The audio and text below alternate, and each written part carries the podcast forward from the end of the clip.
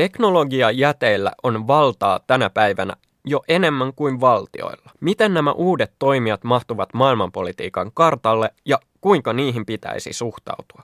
Keskustelu on äänitetty The Ulkopolitistin ja Microsoftin yhteistyössä toteuttamassa uuden ajan johtajuus Stream-tapahtumassa maaliskuussa 2022.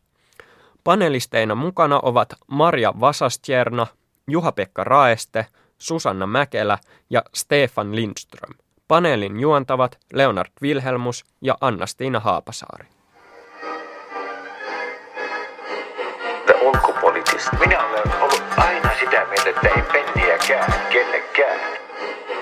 The young people of the world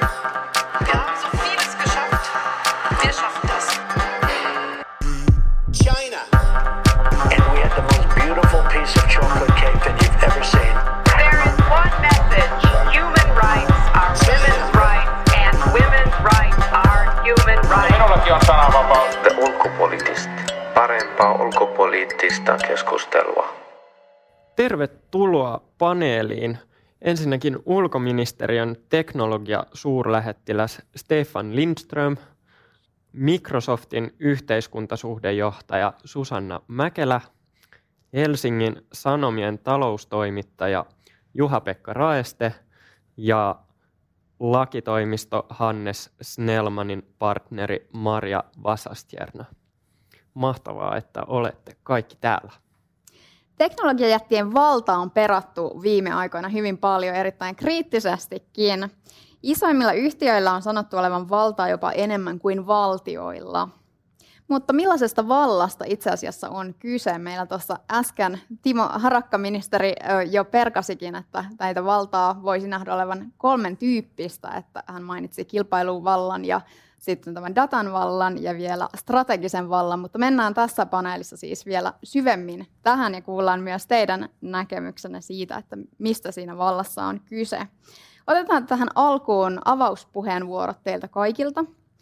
Ähm, aloitetaan Juha-Pekasta. Sä lataat suoraa kritiikkiä oikeastaan kaikkia teknologia, suurimpia teknologiayhtiöitä kohtaan kirjassasi maailman 50 vaarallisinta yhtiöitä, jonka kirjoitit viime vuonna – tai kirja julkaistiin viime vuonna, kirjoitit sen yhdessä Hannu Sokalan Just. kanssa.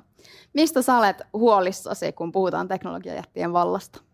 Öö, mä olen ennen kaikkea huolissani, että, tota, että tämän, valta, tämän vuosisadan suurin taistelu tulee olemaan autokraattisten valtioiden ja tota, demokratian välisessä taistelussa. Ja siinä yhtenä keskeisenä välineenä tullaan käyttämään siinä myöskin tota, viestintäoperaatiossa sitä – tota tosiseikkaa, jolla suuryhtiöiden valta kasvaa, niin kuin esimerkiksi Microsoftin. Ja tätä kasvua mun mielestä kansalaiset ei ole vielä tajunnut. Ja tämän kasvun ongelmahan on tietysti se, että me kaikki tiedetään, että Elon Musk vaurastuu vuodessa 200 miljardia, joka on täysin absurdi summa. Mä oon kuvannut sitä usein sillä lailla, että ihminen ei tajua edes miljoonan ja miljardin eroa. Mä kirjoitin pari viikkoa sitten siitä, että että jos miljoona sekuntia on tota alle kaksi viikkoa, niin miljardi sekuntia on 39 vuotta. Et jollain tavalla tämä hahmottaa hyvin, että jos tästä sitten mennään biljooniin, niin tota, tämä toisin sanoen se puhdas markkina-arvo, joka tota, näillä suurilla teknologiajäteillä yksistään. Mä luulen, että Harakka kävi sitä jo läpi, mutta Microsoft 100 Nokiaa tai tuhat sanomaa tai tota, Minusta erinomainen, vielä puuttuisin oikeastaan tähän koko luokkaan. Mä myöskin Financial Times oli vähän aikaa sitten juttu siitä, että siitä kun Steve Jobs kuoli, niin tota 11 vuotta sitten oltiin huolissaan, että miten Applen käy. Ja sen jälkeen selvisi, että se on joka päivä sen arvo on noussut 700 miljoonaa. Mä huvikseni laskin sunnuntaina, paljon Microsoftin arvo on noussut tota kesäkuun lopusta 2009, eli viimeisen tuhannen päivän aikana. Se on noussut joka päivä 1200 miljardia.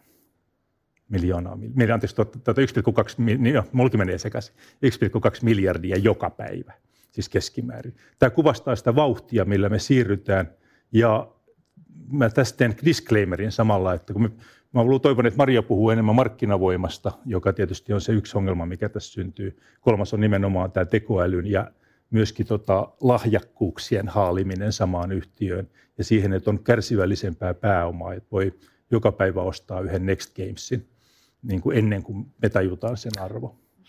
Niin tota, näistä asioista toivon, että puhutaan varmaan enemmän, mutta näitä varmaan avataan kaikkia. Aivan varmasti. Susannalle antaisin seuraavan puheenvuoron Microsoftin yhteiskuntajohtajan näkökulmasta. Niin miten vastaisit Juha-Pekalle ja millaista valtaa teillä ajatellaan olevan ja minkälaista teillä oikeasti on? Mun mielestä Juha-Pekka itse tosi hyvin nosti esille sen tematiikan, missä tällä hetkellä ollaan ja meilläkin yhtiönä todella niin kuin tunnistetaan se, että teknologia tuo oman niin kuin haasteensa tähän kenttään, missä mekin toimitaan. Teknologia on kehittynyt tosi nopeasti. Siinä samaan intensiteettiin tuodaan tämä datan ja datan lisääntyminen ja sen keskittyminen. et ei olla siinä tilanteessa enää, missä mietitään, että mitä teknologian, teknologia voi tehdä, vaan meidän pitäisi oikeasti miettiä sitä, mitä teknologian pitäisi tehdä. Et kyllä tämä, niin tämä vallan keskustelu on tosi tärkeää tunnistaa, ei pelkästään teknologiayhtiöiden valtaa, vaan myöskin valtioiden omaksumaa valtaa sen teknologian hyödyntämisessä ja sen osalta. Että on, tämä on tosi tärkeää, että me järjestä, että keskustellaan aiheesta ja pohditaan niitä niin kuin syvällisemmin. Kiitoksia. Hmm. Maria, sä oot kilpailuoikeuden asiantuntija. Valtioiden regulaatiotoimet on tähän mennessä kohdistuneet muun muassa nimenomaan kilpailuoikeudellisiin toimiin ja sitten lisäksi muun muassa kansalaisten yksityisyyden suojaan. Peilaten Juha-Pekan ja nyt Susannan näihin puheenvuoroihin, niin millaista valtaa näillä regulaatiotoimilla niin pyritään rajoittamaan? No niin kuin tässä jo viitattiin, niin, niin kun mä mietin tätä valtakysymystä kilpailujuristin näkökulmasta, niin se toki mikä heti tulee mieleen on tämä niin markkinavoima ja, ja sen rajoittaminen. Ja tässä on ehkä hyvä, hyvä niin kuin korostaa sitä, että näiden tekkiyhtiöiden asema voi olla ongelmallinen sekä niin kuin kuluttajien, mutta myös pienempien kilpailijoiden näkökulmasta. Ja sitten kun kilpailulainsäädännön tavoitteita miettii, niin niillä haetaan sitten niin kuin markkinoiden toimivuutta ja kuluttajien hyötyä. Ja sitten on ehkä yksi, yksi toinen pointti, mikä on mielestäni tärkeää nostaa tässä heti alussa, mikä joskus mun mielestä ehkä ymmärretään väärin, julkisessa keskustelussa, kun meidänkin tämän paneelikeskustelun nimi on Winner Takes It All, niin tota, jossain määrin tämä, tämä digimurros murros ja siirtyminen niin kuin hintavetosista markkinoista datavetosiin markkinoihin on, on niin kuin myös johtanut siihen, että, että markkinoilla on, on pitkälti luontainen taipumus keskittyä tai keskittymiseen, ja tämä liittyy alustojen verkostovaikutuksiin ja tätä kaksipuolisiin markkinoihin. Et, et, kun määräävän markkina-aseman saavuttaminen ei itsessään ole kielletty, niin se on hyvä niin aina pitää mielessä, että se, että yritys kasvaa ja menestyy, ei ole itsestään kiellettyä tai sen dominanssin saavuttaminen, mutta sitten se, miten yritys käyttää tätä markkinavoimaansa ja toimiiko se reilusti, niin se on niin kuin siihen se ydinkysymys. Ja, ja siihen me halutaan päästä, kun tota, puhutaan kilpailulainsäädännöstä ja nyt tulevasta uudesta regulaatiosta, mitä tulee Brysselin suunnasta. Hmm.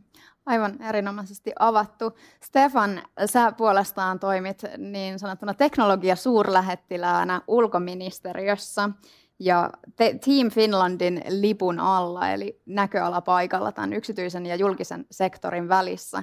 Kuinka sä näet, että tämä kilpailullinen valta tai taloudellinen valta taipuisi poliittiseksi vallaksi? No se valtahan on ihan absoluuttinen tällä hetkellä monella, monella tavalla ja, ja jos katsotaan sitä, että mikä vaikuttaa tällä hetkellä tavallisen suomalaisen, amerikkalaisen, venäläisen tai paragualaisen elämään kaikista eniten, niin se ei ole enää toinen kansallisvaltio.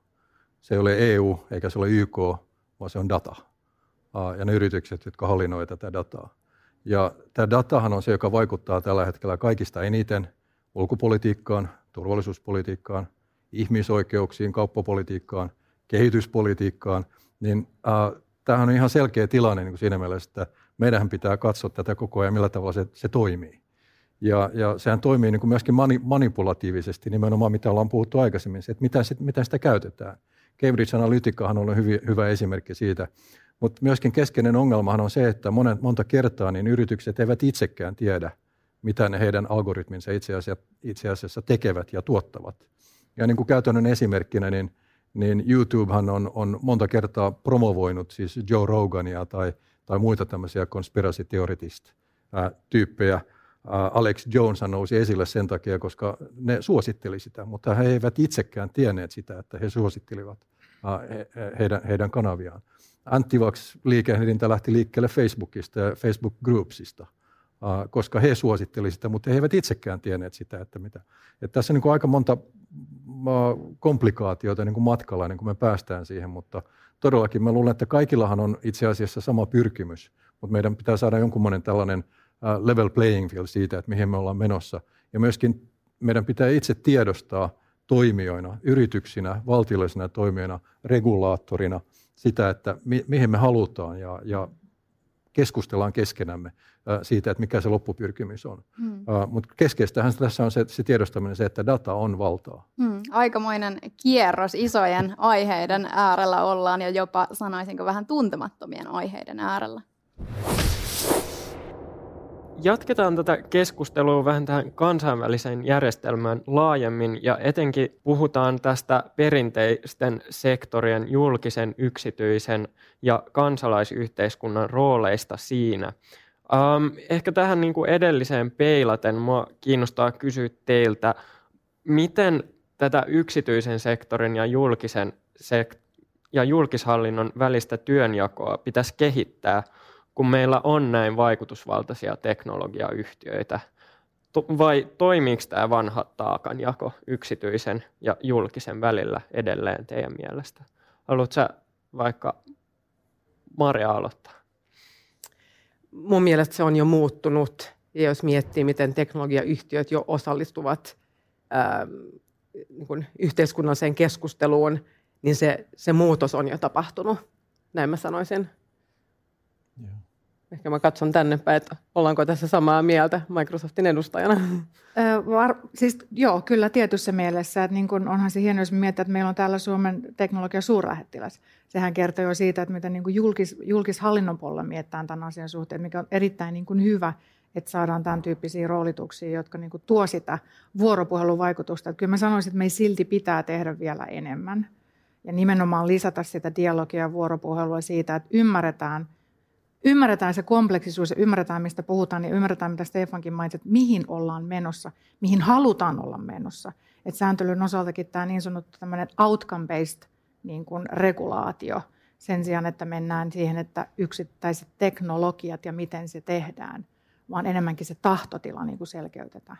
Mä voisin ehkä sanoa tähän siihen, että mulle havahduin tähän kesällä, kun Microsoft piti kolmen päivän tämmöisen – suunnatun seminaarin, missä erilaiset proffat puhuivat, ja Nick Clegg oli puhumassa siellä alkuun siis, tota, ja hänen niin kuin ensimmäinen puheensa oli, että miten tämä kaikki tehdään vaan niin kuin, tota, yksilöä ja yhteiskuntaa varten tämä koko toiminta, ja ideaali, silloin puhuttiin Digital Markets Actista, niin hän nimenomaan sanoi, että viidakon suurille pedoille on pakko olla oma sääntelynsä, ja kannatamme sitä kaiken. Jos sitä jokainen, joka on seurannut vähänkin Zuckerbergin taivalta Yhdysvalloissa, niin tietää, että kuinka suuresta – tavallaan strategisesta linjanmuutoksesta on kysymys.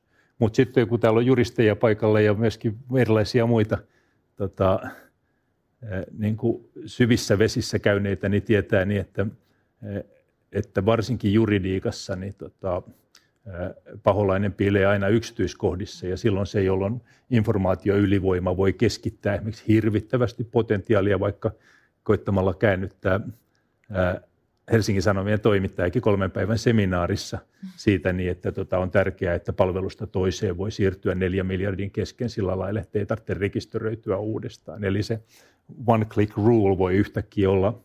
Ja sitten tästä pääsee tietysti siihen, että samaan aikaan nämä kaikki jätit on jo niin isoja, että niiden tota, täytyy alkaa pelaa, niin kuin rikkaiden ihmisten tai rikkaiden organisaatioiden täytyy alkaa pelaa safetyä, eli vaan pyrkiä säilyttämään se asemansa – ja tässä mä näen sitten paljon toivoakin, että koska ollaan siinä tilanteessa, niin meillä on niin vaaralliset vastustajat, että mä uskoisin, että tämä on se, mikä toivoisin, että ainakin tässä keskustelussa tulee olemaan se mun Microsoftin sitouttamisviesti, niin kuin mä siihen päästän, että teidän on pelastettava se demokratia meidän kanssa. Mm. Mutta yksi asia, mikä on, myös tärkeää huomata tässä on se, että uh, yritykset on pitkään puhunut itsesääntelystä ja se, että he, he itse tätä tekevät. Ja, ja nyt mä näen sen, että äh, sitä todella tapahtuu paljon enemmän kuin aikaisemmin. Äh, sieltä tulee paljon viestiä äh, yrityksien sisältä, äh, Googlesta, Applesta, tai Microsoftista ja muualta, että insinöörit kertoivat, että hei, me ei tehdä tätä.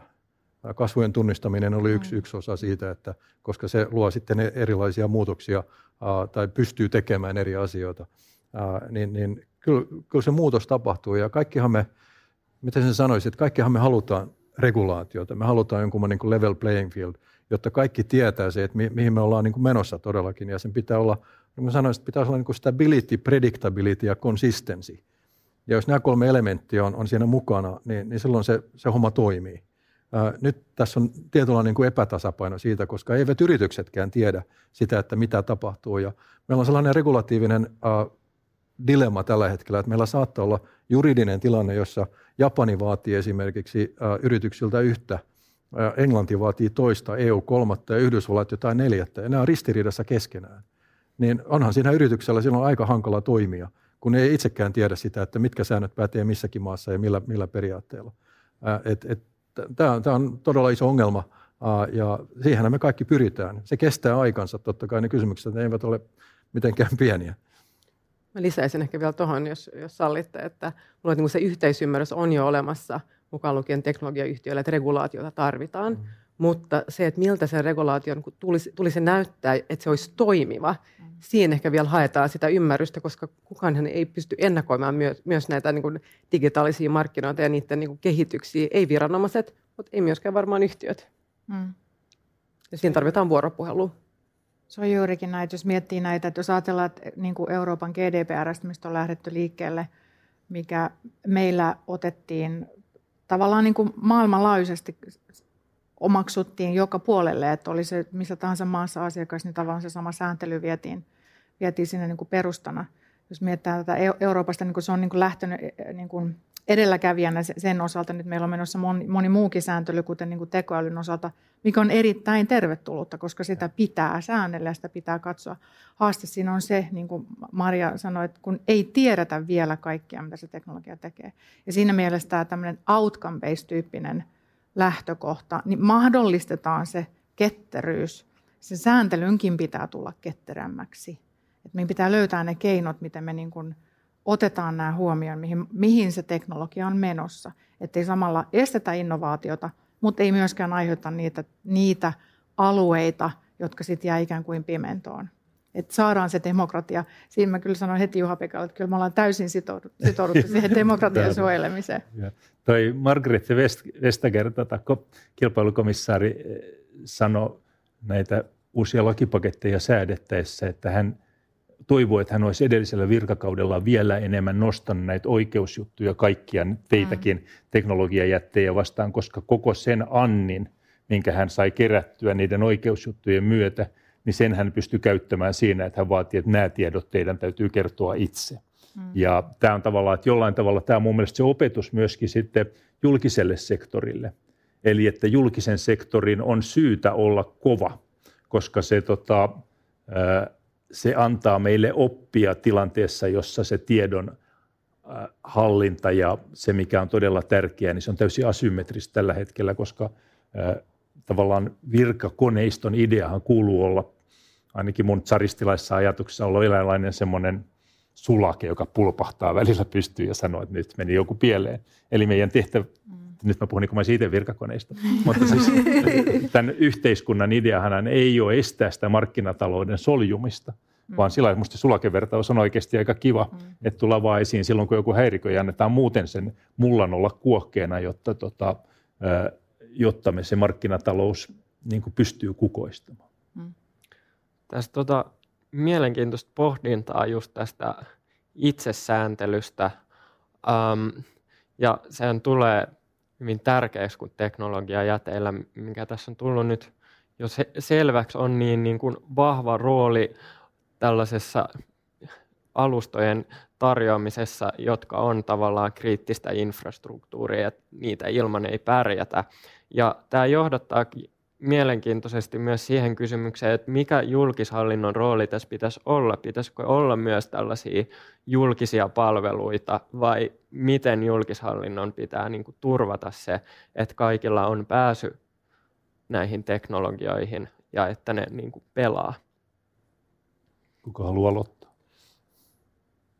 Julkishallinnon edustaja. En, en, en tiedä. Siis onhan, onhan nyt mä puhun niin kuin kansalaisena enkä niin kuin julkishallinnon edustajana, niin onhan meillä access näihin kaikkiin. Uh, siinä mielessä, enkä mä näe missään nimessä, että julkishallinnon pitäisi kehittää tällaisia teknologioita ja mitään muuta. Se ei ole julkishallinnon tehtävä niin kuin missään nimessä, vaan mehän ollaan se mahdollista ja sitten niiden käytössä, puhutaan vaikka health datasta tai jostain muusta, niin miten sitä käytetään. Se käytettävyyshän on, on niin kuin avain tässä ihan kaikessa. Uh, mutta ei, ei, ei todellakaan julkishallinnon pitää lähteä itse kehittämään tätä, vaan yhteistyössähän se, se mm. kaikki toimii. Se säästää kaikkien aikaa ja rahaa voisi varmaan hyvin sanoa niin, että me on jo niin täysin hävitty tämä peli. Eli että siis tota, kun Microsoft hallitsee täysin meidän työtä, Google hallitsee täysin meidän tietoja, Amazon hallitsee meidän kauppaa ja nämä kaikki hallitsee meidän dataa, niin tota, siinä varmaan joku vielä unohtuu, mutta tota, ei mitään niin kuin viiden peli, niin ei me voida mitenkään. Päinvastoin on traagisia kaikki suomalaiset yritykset, joilla koitetaan, että tunnistaudutaan jollain muulla kuin Nordean – tunnistautumissysteemistä. Nehän vaan maksaa ja aina kun ajatellaan, että sote-järjestelmään rakennetaan oma 10 miljardin homma, niin paljon fiksumpihan se olisi ostaa Microsoftilta niin kuin suora hyllystä. Ja tämän näkee aina varsinkin teknologian kehityksessä.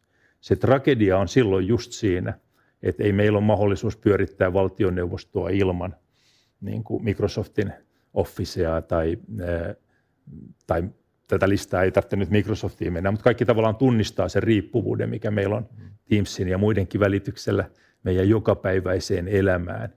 Se on syytä silti niin kuin jollain tavalla, että IMF arvioi ää, tota, ensimmäinen neljättä silloin, kun kaksi vuotta sitten korona alkoi, niin ne arvioi, että näiden suuryhtiöiden markkinavoima kasvaa enemmän koronan aikana kuin kymmenen vuoden aikana yhteensä.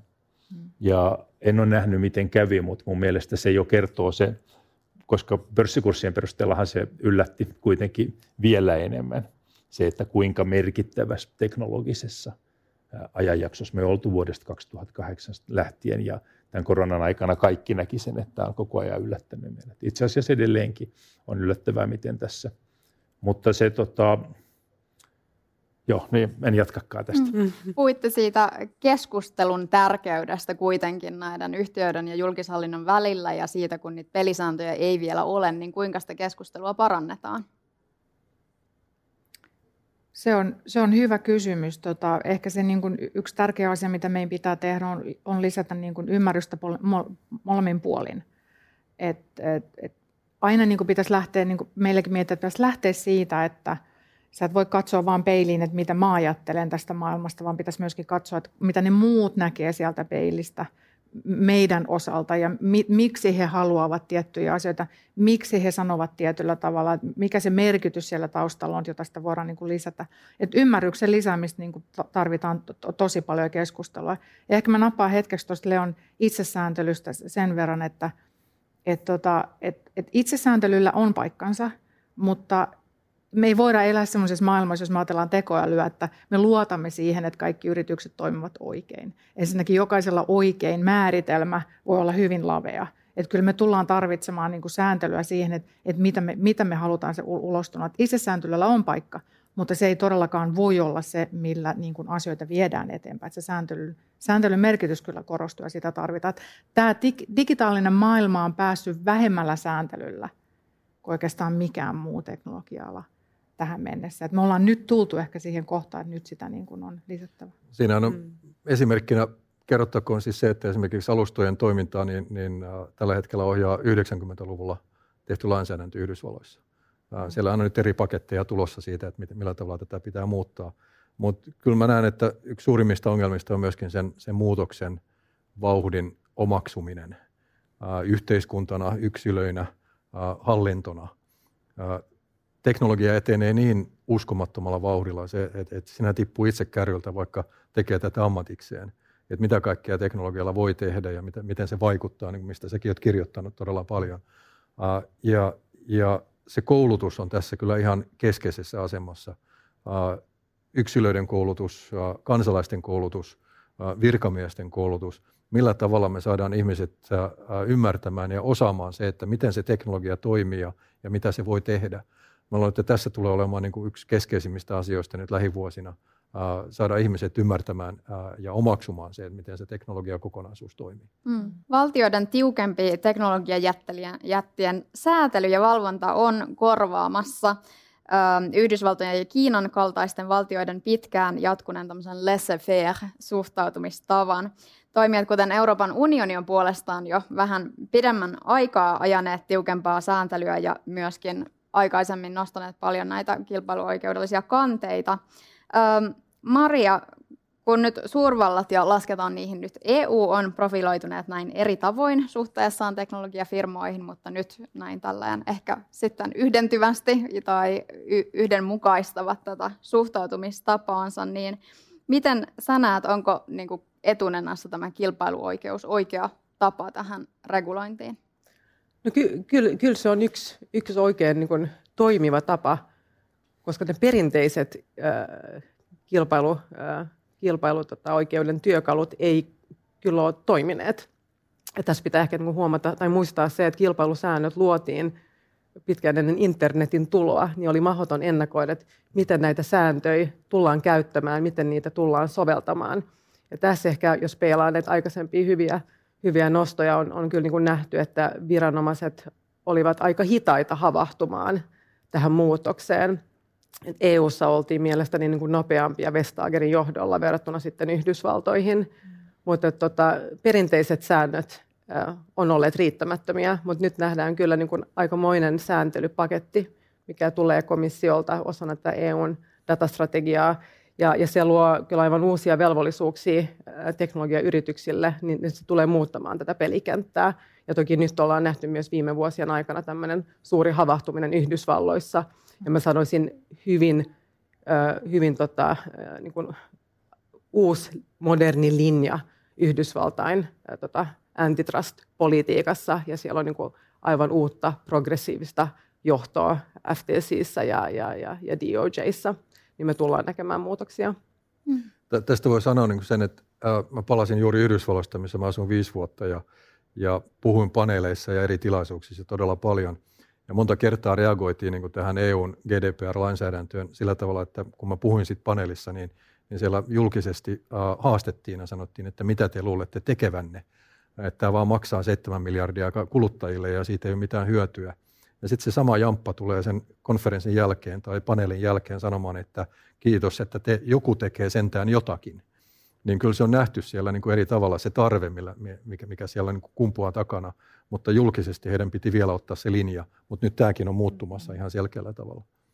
Jos mä saan vielä lisätä semmoisen kommentin, että mä luulen, että tuohon liittyy ehkä osaltaan myös tämmöinen niin kuin eroava kulttuuri, jos miettii yksityisyyden suojaa ja tietosuojaa, että, että Yhdysvalloissa se on ymmärretty ja ehkä edelleen ymmärretään jossain määrin hyvin eri, eri tavalla kuin mitä meillä EU:ssa on, jossa on niin kuin vankka perusoikeus ja niin kuin tämä, tämä tietosuoja on, on niin, kuin niin vankalla pohjalla ja on semmoinen ymmärrys, että tota, valtio suojaa ihmisiä loukkauksia vastaan, kun taas Yhdysvalloissa ei ole haluttu, että valtio puuttuu juurikaan tota yksilöiden yksityisyyteen. Hmm. Sitten kolikon kääntöpuoli on ehkä se, että, tai mitä en, ainakin ennen EUta on kritisoitu siitä, että tämmöinen liika kontrollointi sitten tavallaan syö alueen kilpailukykyä ja ja tavallaan ei, ei luo semmoista hedelmällistä maaperää siihen innovointiin, mutta ehkä nyt vähemmän, jos tämä alkaa yhdenmukaistumaan kuitenkin alueiden välillä tämä sääntely. Miten Stefan, sä näet tämän tämmöisen alueellisen kilpailun näkökulmasta tämän asetelman? No se, se on se on itse asiassa aika helppo kysymys vastata. Ensimmäinen pointti on se, että miksi Euroopassa ei ole niin tällaisia valtavia teknojättejä, miksi ne tulee Yhdysvalloista ja Kiinasta. Niin ensimmäinen tulee siitä, että Eurooppa ei ole samanlainen sisämarkkina kuin heillä. Yhdysvalloilla on 300 miljoonaa ihmistä, Kiinalla on 1,5 miljardia, jos on sama kulttuuri, sama kieli. Se on mahdollistanut sen, että ne yritykset nousee sieltä. Ja sitten niillä on myöskin ollut rahoitusmallit ihan erilaiset. Eli ne on pystyneet luomaan tämmöisen blitzscaling-mallin jolla hyvin nopeasti tullaan. Snappihän nousi muutamassa vuodessa niin kuin 100 miljardiin market capinä. Mutta sitten on toinen, on, on, on, se, että nyt me Euroopassa ollaan, mä olen monta kertaa sanonut näin, että kun, kun norsut tanssii, niin ruoho kärsii. Ja kun Kiina ja Yhdysvallat on niin kuin tanssinut, niin EU on kärsinyt siinä, siinä takana. Mutta nyt mä näen ihan selkeän muutoksen siinä. Ja se lähtee siitä perinteestä, siis se, että otetaan suomalainen esimerkki – ketkä ovat ne ensimmäiset pääomasijoittajat, jotka nousi sieltä, niin ne oli myöskin ne ensimmäiset onnistujat, jotka myivät yrityksensä ja käyttivät sen pääoman sitten sijoituksiin muihin yrityksiin. Ja se skaalautuu koko ajan niin kuin ulospäin ja ulospäin ja ulospäin. Eihän ne Voltin rahatkaan niin minnekään katoa, vaan ne tullaan sijoittamaan uusiin yrityksiin. Ja nyt Euroopassa ollaan tulossa siihen malliin, että me pystytään itse rahoittamaan meidän yritysten kasvu ja myöskin kansainvälistyminen niin kuin eri tavalla. Ää, ja, ja tässä on paljon lupaavia esimerkkejä. Nyt on ensimmäiset eurooppalaiset yritykset eurooppalaisella rahoituksella nousseet 100 miljardin kerhoon. Ja mä näen sen saman niin kuin Suomessa, että suomalaiset startupit nytkin, ne, ne saa suomalaista rahoitusta. Ja tämä on ollut ihan poikkeuksellista verrattuna kymmenen vuotta sitten, niin e-, eihän tätä kulttuuria ollutkaan. Ja käyttänyt myöskin monta kertaa tällaista sanontaa, että aikaisemminhan oli meidän sukupolven nuoruudessa, niin me palvottiin niin urheilutähtiä tai jotain vastaavaa, niin nythän meillä on, ja, ja musiikki, esiintyjiä. Nyt meillä on niin sanottu niin kuin business rockstars. Ja tämä on minusta hyvin positiivinen juttu, semminkin kun me katsotaan, miten suomalaiset sijoittajat ja menestyjät ja niiden arvopohjaa. Ja tämä on tärkeä se arvopohja tässä nimenomaan huomioida. Mä voisin sen verran että tästä rockstarista ottaa, että se samaan aikaan se, täytyy muistaa, että me on kuitenkin viime viikolla astuttu uuteen maailmanjärjestyksen aikaan. Siis meillä on, varmaan kaikki on siitä jokseenkin samaa mieltä. Jos joku kuunteli Larjovin YK-puhetta – niin se, tota, se perusviesti on kovin paljon niin kuin mitä kaiken muun roskan lisäksi on semmoinen, niin, tota, mä oon katsonut myös niitä Donbass-hulluja, jotka viestittää, niin se on sama idea, että täällä on eliitti, joka hallitsee meitä yhä kovemmalla otteella ja me joudutaan yhä pienempiin asuntoihin, kun meillä ei ole rahaa kuin asua kahden neliön asunnoissa, ja tota, jos nekään on omia, ja sitten ne pakottaa meidät ajamaan autojen sijasta potkulaudoilla. Tämä on niin kuin sanasta sanaan se maailmankuva, jolla sitä populismia ruokitaan. Ja tämähän voi kaikki naurattaa meitä tällä hetkellä, mutta se menee hirveän hyvin läpi Venäjällä. Jos katsotte, miten Trump toimi, se meni hirveän hyvin läpi siellä. Nämä on kaikki tuhoamassa tämän meidän nykyisen median, joko sillä että me itse mennään tämmöisiksi klikkihuoriksi tai tota, tai sitten, mutta yhtä kaikki se toimintamalli on jollain tavalla menossa. Niin sen takia meidän on pakko ratkaista se, että miten me myöskin tämä sosiaalinen tasa-arvo, koska eihän kaikki tajuu sen heti, että vaikka ei tajuu sitä 200 miljardia vuodessa, niin ehkä jopa se, että tuota Antti Herlin tänään nosti 225 miljardia puhdasta osinkotuloa tuota holdingyhtiöihinsä niin koneesta, niin kaikki varmaan ymmärtää, että suon sen hyvin, mutta onhan nämä niin kuin isoja summia, jotka mulle olisi ainakin kymmenen vuotta sitten ollut jo ihan sillä me puhuttiin niin kuin kymmenesosista. Hmm. Eli täytyy tunnistaa se niin kuin uhka, mikä meille voi tulla siitä, jos Elon Musk on Juhani Mykkäsen mielestä Jeesuksesta seuraava ihminen, niin kuin viittaa meidän omaan lehden kolumniin. Niin, eli että on, en ole mikään Franciscus Assisialainen, mutta tota, se idea, että jos ei meillä ole kohtuutta ja jos ei me ymmärretä sitä, niin silloin viimeistään toi Kiinan 1,4 miljardia, joka tuottaa parempaa vaurautta keskiluokalle, niin tulee, mä jotenkin uskon, että on Putinin 30 seuraavaa vuotta Venäjällä, niin tulee olemaan ihan kauheat, mutta se johtaa myös tietysti kovempaa väkivaltaa ja sen tyyppiseen uhkaan. Eli että ei pidä nauraa sille Venäjälle, koska meillä on sama ongelma edessä tällä vuosisadalla – Kiinan ja muiden autoratiivisten valtioiden, varmaan niin kuin lähi kautta. Mut miten sitä koht... Ja siihen mä pyydän sitä demokratian apua teiltä. Jos saa nopea jatkaa, niin miten sitä kohtuutta sitten saadaan? Kohtuuttahan, mä oon optimisti, niin mun mielestä kohtuutta saadaan sillä lailla, että se lopulta kun me määrätään, niin ihan samalla lailla kuin nyt Suomi lähettää vastoin YK on, mä oon juristi itse, niin siis tota, ei me saataisiin lähettää aseita sinne Ukrainaan niin kuin, mutta mehän vaan lähetetään. Samalla lailla oligarkkien varat, jopa valuuttavaranto Yhdysvalloilla tai Venäjällä on suurelta osin yhtäkkiä lukittu. Ja toimitaan sillä lailla, mun mielestä on vähän samanlainen jopa noin se, että tota, me tosi itse asiassa ei käytetty enää kilpailuoikeutta tuossa Digital Markets Actissa, vaan päätettiin, että käytetäänkin yhteisoikeutta. Hmm. Eli kyllähän sitten, kun tämä demokratia herää ja päättää toimia – niin onhan se komeita. Mä luulen, että se hyvä mieli, mikä meillä jollain tavalla on Ukrainasta, selittyy juuri sen tyyppisillä asioilla, että me nähdään, että meillähän on toimintakykyä, koska meillä on valta. Ja tämän tyyppinen, mä luulen, että no vanhana vähän Bill Gates-fanina, niin tota, mulla on niin kuin vähän semmoinen usko, että, tota, että siellä on kuitenkin näissä suuryhtiöissä on myöskin, koska niitä hallitsee samalla lailla Norjan öljyrahastot ja muut, niin niillä on niin kuin tarvetta pitää tämä planeetta toiminnassa. Mm. Ja näihin asioihin mä paan sen uskoni. Mutta tota, usein pidetään jotenkin kiusallisena sitä, että vaatii niin kuin tasaisempaa tulonjakoa, varsinkin Suomessa, missä se on pidetty vähän sellainen, että se on jo vasemmistolaisuutta. Niin siitä ei ole enää kyse. Kyse on ihan niin kuin reiluudesta. Mm. Mä itse asiassa voisin tarttua tuohon, että pidetään planeetta. Minusta se oli todella hienosti sanottu, koska kyllä fakta on se, että yksikään yritys ei tule menestyä tässä maailmassa, jos me ei huomioida tätä meidän planeettaa.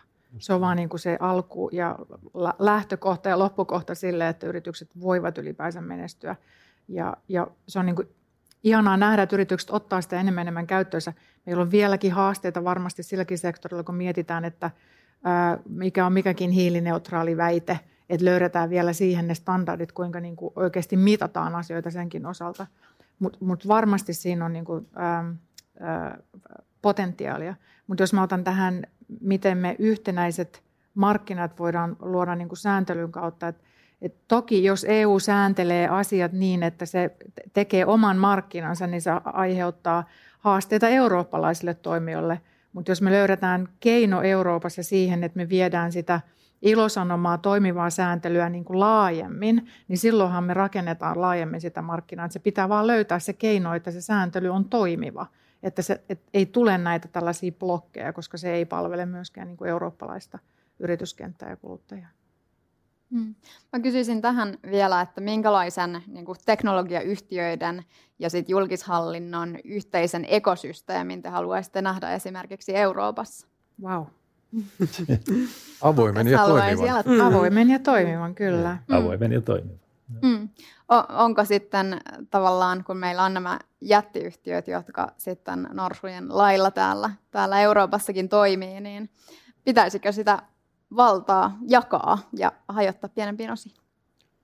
Mun mielestä on jollain tavalla itsestään selvää, että me tullaan näkemään 1900-luvun alun tyyppinen tota, jonkinlainen regulaatio. Sen ei välttämättä tarvitse olla samanlainen kuin Rockefellerillä tai Standard Oililla. Se voi olla paljon jotenkin sivistyneempi ja mä uskoisin, että se, että me päästään saadaan parempi ote tekoälystä ja yleensäkin pääoman ja niin kuin reaaliaikaisen tiedon yhdistämisen jutuista, niin me voidaan olla, me voi olla se omistukseen liittyvät palottelut, hmm. voi olla aivan liian alkeellisia, mutta valitettavasti mä en osaa sanoa tällä hetkellä, mikä se rakenne on, että Maria varmaan osaa. Mulla ei ole mitään kristallipalloa myöskään, mutta mä toivoisin, että me ei nyt nähdä tämmöisiä rakenteellisia toimenpiteitä ja, ja että yrityksiä lähdetään pilkkomaan. Mä en, mä en usko, että se on niin se toimivin tie tässä eteenpäin. Että tota, uuden sääntelyn myötä tulee niin kuin lisää velvollisuuksia ja näin kuuluu olla, koska jos on paljon valtaa, on myös niin kuin velvollisuuksia ja tätä niin kuin yritysvastuuta. Mutta tota, mä luulen kyllä, että niin kuin välillä tämä mediassakin estetty niin kuin, ähm, mielikuva, että, isot yritykset olisi jotenkin niin kuin, haluaisi pahaa, niin eihän se näin on. Yritykset haluaa olla niin kuin compliant yleensä, mutta sitten tämä sääntelyviidakko, mm. se on niin kuin välillä se haaste monelle yritykselle. Mm. Ja ehkä mä tarttuisin vielä tuohon hyvään hyvän tuota kommenttiin liittyen niin kuin vastuullisuuteen. että siinä mä näen, kun oli puhetta tästä niin kuin itsesääntelystä ja sen onnistumisesta, niin nyt kun me nähdään, että on tulossa aika paljonkin uutta sääntelyä, jos miettii niin kuin vastuullisuutta, niin siinä tämä itsesääntely ei nähdä, että se on niin kuin ollut tarpeeksi toimivaa. Ja tässä tapahtuu tämmöinen niin kuin ilmiön oikeudellistuminen, että me siirrytään niin kuin soft lawsta hard lawhan ja, ja niin kuin samaa kehitystä kuin mitä on ollut niin kuin digialueella. Mm. Ja mä, mä olen jotenkin myöskin teknologia-optimisti siinä mielessä, että nyt kun me siirrytään tähän niin kuin Web 3.0 tai muuhun vastaavaan, niin sielläkin tulee tapahtumaan aika paljon muutoksia sen datan omistajuuden suhteen ja, ja muuta. Eikä me vielä tiedetä niin kuin alkuakaan siitä, että mihin suuntaan se on menossa.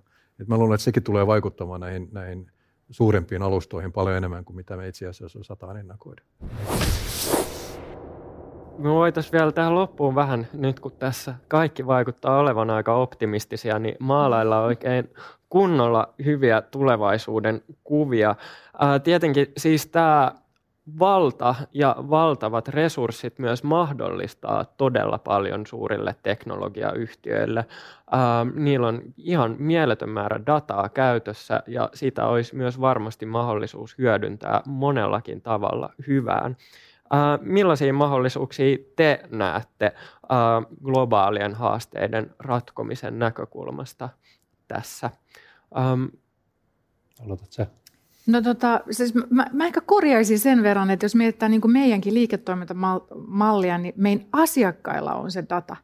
Ne asiakkaat, toki se on meidän pilvipalvelussa, mutta se on asiakkaan data, asiakkaan hallinnoimaa ja omistamaa dataa.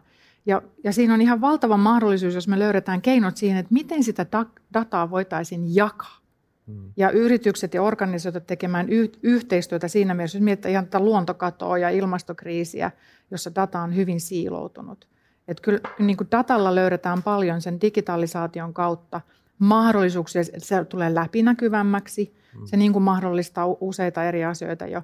Mutta se, se vaatii enemmän kuin vain ne teknologiajätit, se vaatii myöskin ne muutkin yritykset, jotka itse asiassa generoivat sitä dataa ja ainakin meidän liiketoimintamallissa omistavat ja kontrolloivat sen datan myöskin mukaan siihen datan jakamiseen, jonka kautta näitä yhteiskunnallisia kysymyksiä voidaan ja, ratkaista. Ja lainsäädäntöä, joka mahdollistaa sen Just datan näin. käytön. Mm. Joo, ja, niin kuin ja jakamisen. Ole... Ja jakamisen. Niin, ilman kustannuksia, niin kuin Data Act sanoo. Eli no niin. tämä on hirveän tärkeää, että, että me ollaan tässäkin kovina, kun sitä lainsäädäntöä tehdään. Että varmaan tulee monia, jotka sanoo, että olisi kivempi, että sitä saa ilmaiseksi siirtää rajapinnasta toiseen. Mm. Mutta tästä tuli hyvin se, että sitä voidaan niin kuin, tavallaan mitä se vaatii, että me saadaan se käyttöön, mm. kun me saadaan se käyttöön, mitä, mitä te näette? Sä sanoit Stefan, että sä oot teknologia-optimisti, niin millaisia ratkaisuja e- sä jotenkin toivot sieltä sit löytyvän maailman si- ongelmiin? Se, kun katsotaan sitä datan käyttöä tänä päivänä, niin, niin meillähän on se tilanne, että sitä datahan on niin todella, todella paljon. Ja me ei ole koskaan aikaisemmin pystytty analysoimaan sitä dataa, koska ihminen ei siihen pysty. Nyt me luodaan uusia algoritmeja, me luodaan uusia teknologioita siitä, millä se pystytään analysoimaan. Ja sehän tuottaa esimerkiksi vaikka uusia rokotteita paljon paljon nopeammin kuin koskaan aikaisemmin. Se tuottaa myös tietoa siinä mielessä esimerkiksi, otetaan vaikka ESG-toiminnot tällä hetkellä, se, että miten kestävä yrityksen toiminta on, on ympäristöoikeudellisesti. Ja, ja se, että se datahan on, on avointa ja silloin me pystytään raportoimaan niin kuin siitä, että jos lähdetään sitä, että yrityksen, ää, niin kuin, miten sen sanoisi, kestävä kehitys oli aikaisemmin sitä, että julkaistiin muutama kaunis kuva vuosikertomuksessa, niin tänä päivänä se on dataa mm. ja se on tuloksellista ja sitä pystytään mittaamaan. Ja kukaan ei enää rahoita ää, yritystä, jolla tämä homma ei ole niin kuin kondiksessa. Ää, niin siinä mielessä se impakti on niin kuin aika, aika välitä. Niin se tulee vält- heti. Ja, niin siinä mielessä mä olen niin optimistinen siitä, että miten sitä dataa pystytään käyttämään. Ja, ja tästä tulee enemmän ja enemmän mainstream koko ajan niin kuin ihan kaikessa toiminnassa. Minusta kannattaisi hyvin niin kuin ymmärtää sekin, että jos Venäjä olisi synnyttänyt viisi isoa teknologiajättiä, niin minkälainen olisi tällä hetkellä tilanne? Olisiko ne hyökännyt Ukrainaan vai olisiko se niin kuin nimenomaan uskovaisuutta hallitsevansa maailmaa sen takia, että heillä on yhteensä yli 10 biljoonan arvosta omistuksia vai onko Gazprom heidän ylpeytensä, jonka arvo nyt on varmaan joku 50 miljardia, jos sitäkään, niin, tota, niin onhan selvä myöskin, että tämmöinen, tämä jättien niin kuin olemassaolo aiheuttaa erilaista vakavaa havokkia ympäri maailmaa, mistä me juuri nyt joudutaan taistelemaan koko demokratian puolesta. Ja se tulee olemaan niin kuin pitkä ja tuskainen taistelu todennäköisesti. Eli täytyy ymmärtää se, että vaikka olisi kuin optimisti, niin, tota, me, niin kaikki pelaa aina niillä korteilla, mitä ne on, vaikka ne olisi niin kuin nurkkaan ahdistettuja rottia. Ja se on, siksi ketään ei pitäisi, niin kuin, siksi on aina vaarallista, jos voimatasapaino muuttuu, koska sitten pelataan, niin kuin mä sanoin, niillä korteilla, mitä on. Sä viittasit tuohon, mitä teknologiayhtiöt voi, voi tehdä niin kuin maailmantilanteen parantamiseksi ja, ja peilaten tuota edellistä kommenttia, niin jos miettii nyt nykytilannetta ja, ja Ukrainan tilannetta, niin tähän niin vastuullisena on toki liittynyt paljon mahdollisuuksia yrityksillä. Mm. Mielestäni New York Times kuvaili sitä hy- hyvin, että niin kuin, nyt on tämmöinen määrittelevä geopoliittinen käännekohta myös tekkiyhtiöille tehdä hyvää ja käyttää sitä valtaansa hyvään. Ja mehän ollaan jo nähty viime päivän aikana, että tätä tapahtuu ja että tätä sotaakin käydään niin kuin datan avulla ja, ja niin kuin, mm. kyberturvallisuuden kautta esimerkiksi. Mm. Juuri. Kyllä. Me ollaan ehkä nähty nyt ensimmäisen kerran, me on, me on, jo, me on jo pitkään puhuttu siitä tarpeesta niin kuin tosi vahvasta vuoropuhelusta ja yhteistyöstä, jos mietitään niin kuin kyberturvallisuutta, niin nyt me ollaan niin kuin tunneissa ratkaistu se, mitä ennen on ratkaistu viikoissa tai kuukausissa. Ja tämä on se, mitä mä toivon, että se säilyy, se keino, millä me niin kuin suojataan niitä infrastruktuureja, organisaatioja, niin kuin sivilisaatioa ja niin kuin valtionhallintoa ja yrityksiä. Että me löydetään keinot niin kuin yksityisen sektorin ja julkishallinnon ja akatemian ja muun niin koko niin kesken tehdä sitä asiaa yhdessä nopeammin. Että se on ollut aikaisemmin, tahtotila on, mutta ne keinot on ollut ehkä hitaampia. Mm. Niin kuin Maria mainitsitkin, niin tässä Ukrainan tilanteessa firmat ja teknologia-alalta eri alustojen palveluntarjoajat ovat olleet kriittisessä ja tärkeässä roolissa siinä sanktioiden toimeenpanossa ja esimerkiksi Venäjän propagandan blokkaamisessa alustoiltaan. Tulisiko teknologiajätit teidän mielestä ottaa kansainvälisiin neuvottelupöytiin mukaan yleisemminkin, kun niiden kuitenkin rooli on niin kriittinen tämmöistenkin poliittisten toimien kannalta? Ne ovat jo monella tavalla. Ei se ole mitään uutta ja yritykset osallistuu muutenkin kaikkiin näihin ja, ja, ja miksi ei. En mä näe siinä mitään, mitään niin ongelmallista. Mä olen diplomaattina edustan Suomea, mutta tällä hetkellä myöskin Microsoftilla tai Applella tai Googlella niin on omat henkilöt. Niitä ei välttämättä kutsuta diplomaattinimikkeellä, mutta samaa työtä ne tekevät vaikuttavuuden osalta. Ja, ja monella tavalla niin, niin kansallisvaltioiden niin kuin rajat hälvenee että nyt, mikä se on 1648 jälkeen, niin kai jokainen sota on tehty tai, tai käyty joidenkin ää, maantieteellisesti määrät, määrät, määriteltyjen rajojen takia, mutta tulevaisuudessa se, se sota saattaakin olla ihan dataperusteinen tai joku muu vastaava, ja ne ovat niin kiinteä osa yhteiskunnan toimivuutta tällä hetkellä ihan riippumatta siitä, missä sä olet niin mä näen sen ihan loogisena, loogisena niin kuin jatkumon. Mm. Tässä ehkä tulitkin siihen, mitä kysymyksellä hain, että kun on ollut tätä diskurssia, että tavallaan teknologiat jätit vertautuu valtioihin, niin voisiko niitä rinnastaa tämmöisessä diplomatiassa ja muussa sitten valtioihin? Mitä mieltä muuta? Että? Tota, no, ensimmäinen ajatus oli, että onpas raikas ja kiva ja totta kai, mutta koska kaikki varmaan tietää, että suurimmat teknologiajätit on monia kansallisvaltioita vahvempia ja vaikutusvaltaisempia. Silti itselleni tuli mieleen Don't Look Up-elokuva, jossa tota, mm. nimenomaan teknologia Nero tulee kertoa, että mitä meidän täytyy tuhota, me, meteorit, jotka on yläpuolella, koska meillä on se teknologia ja sitten siihen vilpittömästi uskotaan. Niin itse olen huomannut semmoisen piirteen itsessäni, että mitä vanhemmaksi mä tuun, sitä enemmän mä arvostan instituutioita – ja sitä enemmän mä arvostan tota, itse asiassa myöskin hyviä tapoja. ja sen takia mä niin kuin ihan tämmöisellä vanhuuteeni vetoamalla, niin mä tota, toivoisin, että ne lobbarit pysyy silti siellä käytävän puolella, mm. mutta toki tiiviissä yhteydessä, että se, mutta tämä voi johtua vaan mun jähmeästä maailmankuvasta. Ehkä on hyvä muistaa, että teknologiayhtiö niin se on kuitenkin liiketoiminta ja bisneksen pyörittämistä ja, ja valtion tota, johtamisessa on varmaan kyse aika monesta muustakin asiasta. Ja mä sanoisin, että yhtäkään yritystä ei ole valittu demokraattisilla vaaleilla. Että se on niin kuin hirveän tärkeä pitää mielessä, kun mietitään, niin kuin, keskustelua pitää lisätä ja sitten huolehtia siitä, että jos me ajatellaan, että yritykset on mukana, että siellä ei ole aina ne samat naamat mukana. Että miten me huolehditaan, että siellä pääsee ne pienemmätkin toimijat kertomaan sen oman äänensä, että, että siitä ei tule semmoista valtaklikkiä, mitä tässä on jo tuotu esille. Meitä ei ole valittu demokraattisilla vaaleilla ja se on pidettävä, meidän on pidettävä se joka päivä myöskin mielessä.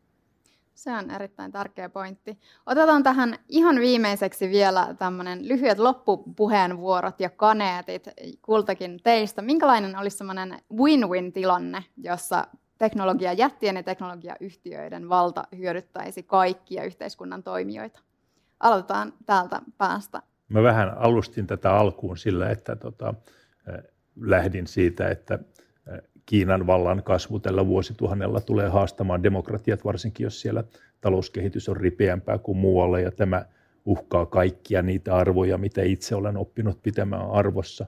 Ja siksi mun mielestä meillä on olemassa se win-win-tilanne siitä, että nämä suuret yhtiöt pysyäkseen ylipäänsä niin kuin sillä, että me sallitaan niiden olla olemassa, niin niistä täytyy tulla keskeisiä demokratian pilarien, kolmen pilarin tota, puolustajia tässä vaiheessa. Ja tota, niillä on myöskin erittäin hyvät kannustimet siihen. Mm. Ja tota, siksi mä uskon, että tämä vuoropuhelu toimii. Ja sitten on olemassa myöskin tämä toinen idea, että, että kyllähän tosiasia on sitten, että jos ihmisellä on yli 10 miljardia, niin vaikka on paljon tutkimusta, että eurooppalainen ihminen haluaa aina vaan kahta asiaa. Se haluaa toistua ja lisää ja sitten se haluaa nopeutta, että niihin ei koskaan kyllästy. Niin tästä huolimatta se viisaus voi kasvaa, jolloin tajuu, että allokoidaan se hyvin.